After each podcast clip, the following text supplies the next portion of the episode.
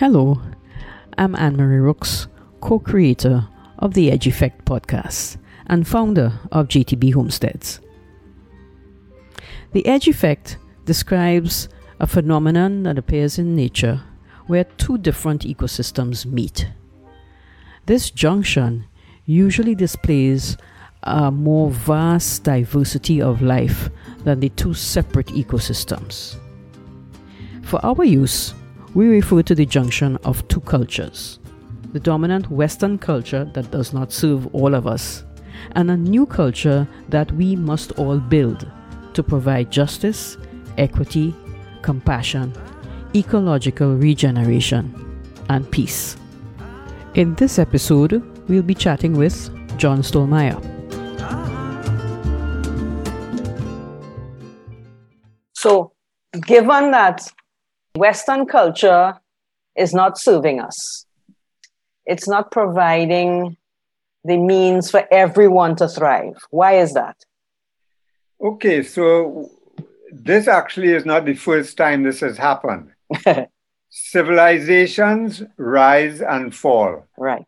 From the very beginning, the Sumerians, you know, the Persians, the Egyptians, they all had their day in the sun and they were all, you know, they were all brought down.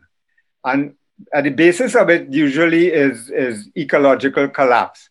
But there's also a natural process that goes through civilizations, which is that be, because they're literate, because they have written language, and they have hierarchies, and so they have an educated elite and at the top and at the bottom they have the agricultural peasants. So, and then they have all the various classes in between that have different levels of access to resources, different levels of respect, and, and so on. So th- these hierarchical cultures with an educated elite naturally have a life cycle. At the beginning, education creates great minds, creates great art, creates, you know, um, good laws, and so on. But that, like every living thing, they get old, they get corrupt, and they, they become fragile. They become brittle and they become fragile. And one of the reasons is, is because this educated elite has no contact with primary production, that is producing food. And so they, their, their needs and their view of the world is so far removed from the needs of the people who are actually producing the basics that they can no longer make decisions that benefit the whole. Oh. They mm. continue to make self serving decisions. So, this has happened with every empire that has preceded our own. You know, I, I mean, I, I like to list it. I mean, so the Sumerians were beaten by the Assyrians, then the Persians, then the Egyptians, then the Greeks, then the Romans, then the Germans, then the French, then the English, and now the Americans. Ooh. The Anglo American Empire is the, the civilization that we were born into, and it is already past its peak. Mm-hmm. How you recognize the peak of a civilization is that the people worship actors, sportsmen, um, chefs, and I don't know what else, but celebrities basically. There's a celebrity culture. So every civilization has gone through that phase of, you know, the people just completely glorifying um, celebrities and sports and musicians. That's the other one. Yeah, those are another sports people and and um, actors. Wow. So that is a, a, a sign of the end of the, be- the beginning of the end of a civilization. So we are in decline. And the other thing that limits civilizations, for example, the Greeks and the Romans, they depended on wheat for their energy to feed their horses, and it was their horses, you know, which carried their soldiers uh, out to battle. So there, where they grew their wheat was in North Africa.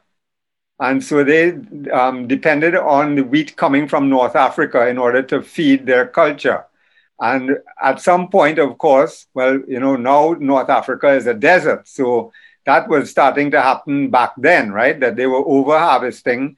They were, you know, taking more than the land could um, repair it, fa- taking the, the, the, the wheat out faster than the land could repair itself. Yep. And so that is part of the reason why those civilizations collapse is the lo- loss of energy. Okay. Our civilization, which is dependent on fossil fuels, has reached the same point. We reached the peak of mm, um, regular oil um, in 2005. Mm-hmm. We started plateauing in 2005. So our energy source is going to be in decline indefinitely for us, for our lifetimes and beyond. So that is the place that we're in right now. And um, yeah, so to answer your question. right. So do we what do we do now? what are we to do? Are we to to is there anything for us to fix? Or is there some is there is there a chance that we could uh, find a way to fix this? Or do we have to rethink everything from top to bottom, left to right? Um, I, I'm, I'm, I'm, I'm caught between, you know, the, the horns of a dilemma here because it's, it's, it's both and and it's neither. okay, all right. Aye. So we can't fix it. We cannot prevent the decline. The decline mm-hmm. is inevitable. Mm-hmm. Um, and so, what we can do, um, well, okay, so we have to look back at the examples of what happened in the past. Mm-hmm. So basically, it's the end of the religion of progress.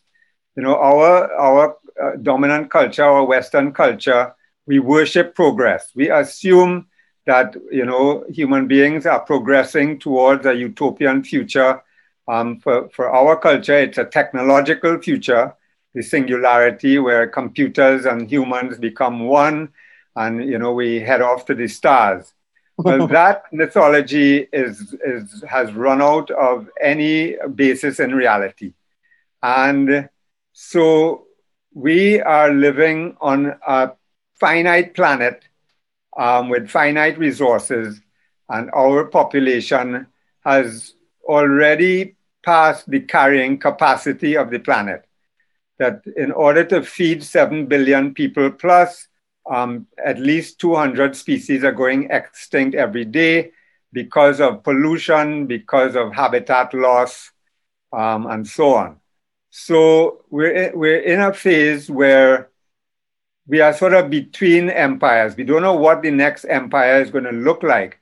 There are some people who are suggesting this is the last empire that we had. Um, our first experience as human beings on the planet was tribal.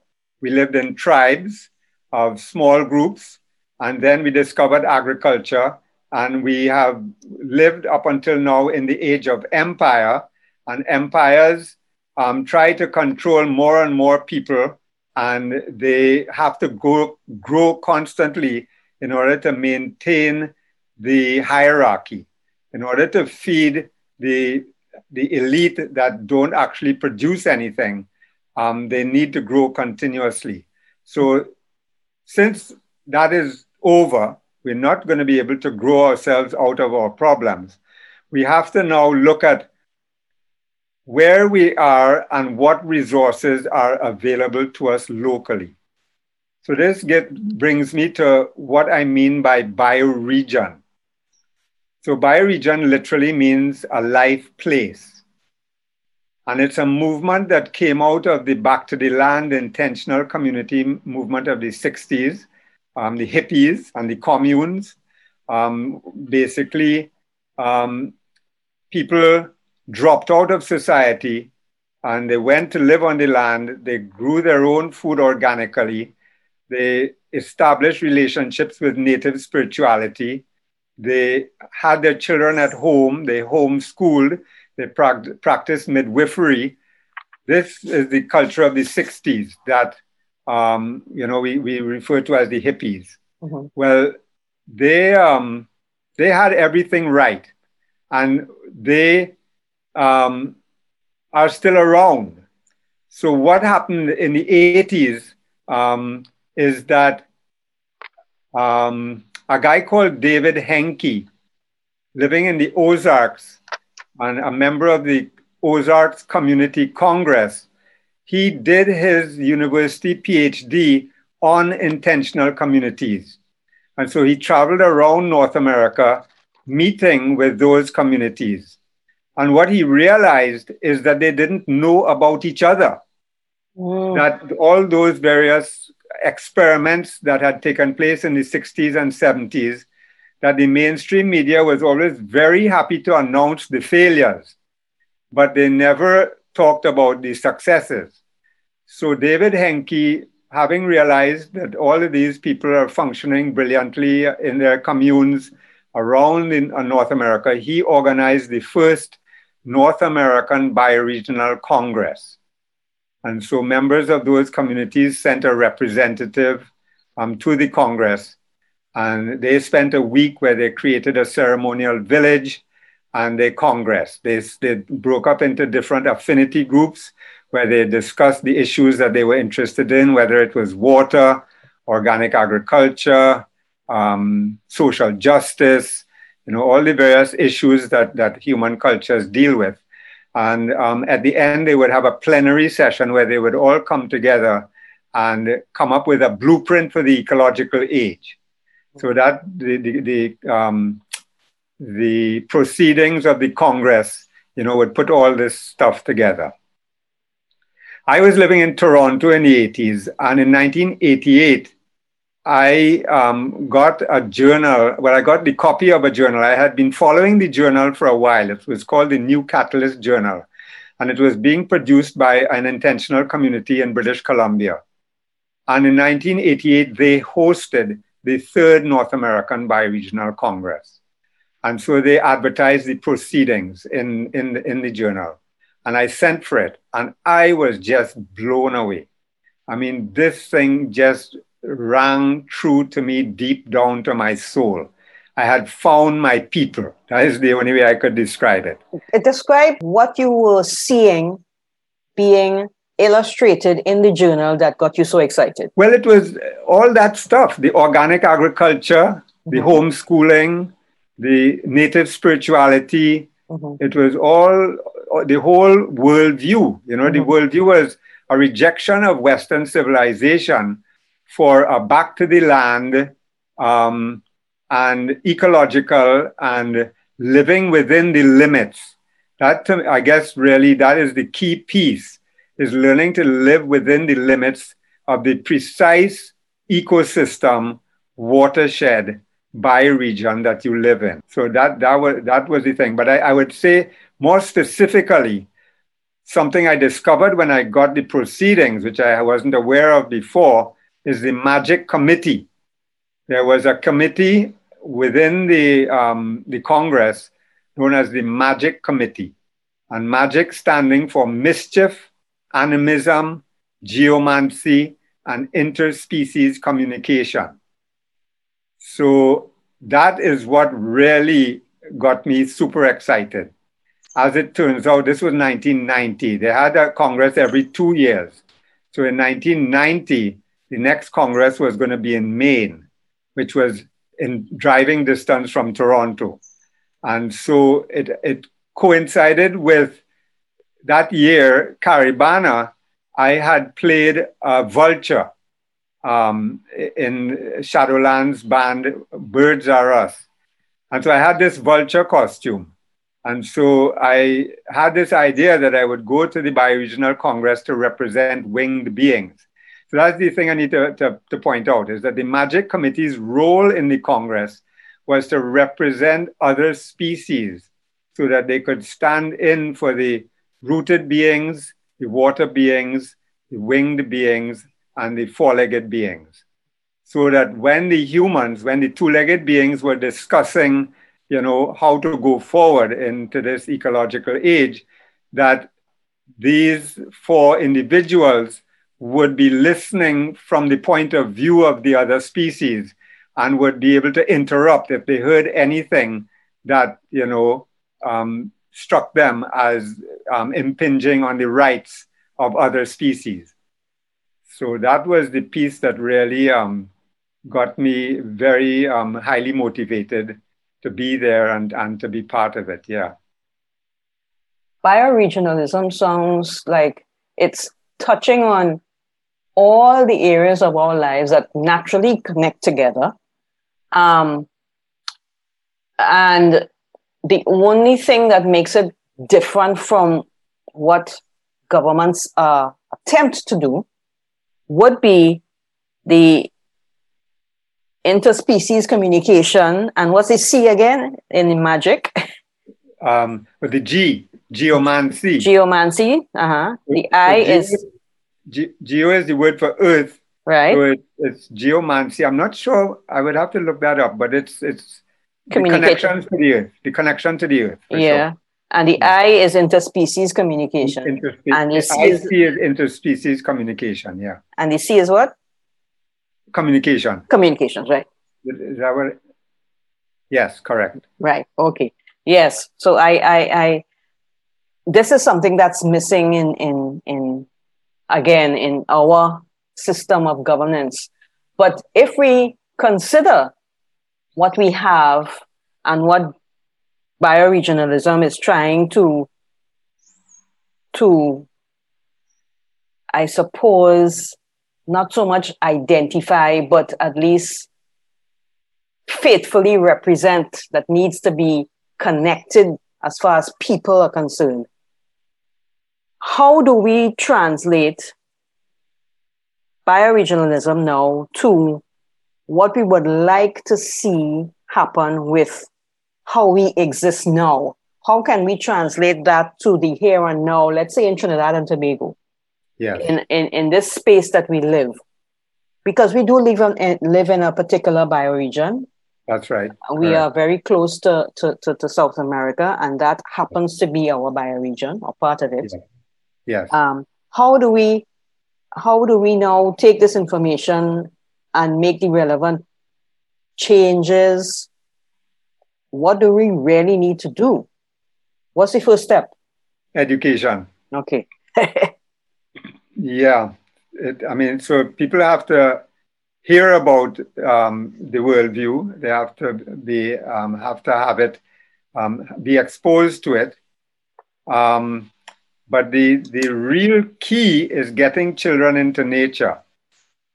Okay. The, the absolute ground um, of how this thing is going to change is getting children into nature, giving children unstructured time in nature um, just enough adults around to make sure they don't get into trouble, they don't get hurt, they don't hurt each other.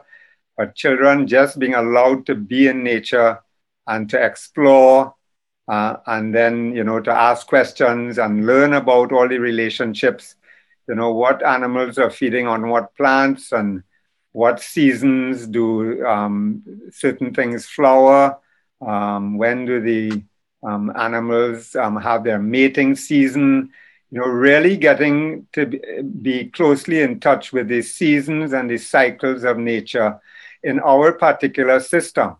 So the word bioregion refers to the largest and or smallest um, area that a human culture can be 100% self-sufficient, needing absolutely nothing from the rest of the world. So the problem with our culture, with our um, Western modern civilization, is globalization, is that our dependency on the global um, market and, and on the global um, chain, what do they call that? Not food chain, but supply global, chain. Supply huh? chain. The supply, supply chain. chain yeah. right. the global supply chain. Yeah. So what the global supply chain has done is has it has allowed people to live where normally they would not be able to live. Yeah. Right, because the, all all their needs are being brought to them. Mm-hmm. But up until now, you know, they have been that has been only possible because of cheap fossil fuels. Mm-hmm. And that time is going away very fast. Yes. So we have to start looking at how what are the foods that grow locally that are edible. And we are very fortunate that if we go up into the headwaters of the Orinoco watershed, so we are in the Orinoco watershed bioregion. That is the large river that our Twin Island state, we are right in the mouth of the delta, yeah. that all our species come from there. Mm-hmm. And that, you know, the indigenous people that still inhabit the Orinoco watershed uh, still, you know, know what's edible, they know what's medicine, they know what's poisonous, and they know when to reap and when to sow. All these things are part of their culture. So we need to get back that culture. We need to have people interact with those people. We need to have um, um, to learn from them. We need to get that experience so that we can begin to re-identify what can be grown here and and and is and is good, safe to eat. And beyond that, um, from a permaculture point of view, we need to bring in um, species from around the tropics um, that we can grow in Trinidad. We can naturalize more edible um, foods, more edible um, species um, in, in Trinidad um, so that we have a wide range of things to eat and not dependent on the imp- importation of flour and powdered milk. You have been listening to The Edge Effect, produced by JTB Homesteads, and Global Villages Development Consultants. Editing services by John Francis of The Legion, and music by To Renaissance.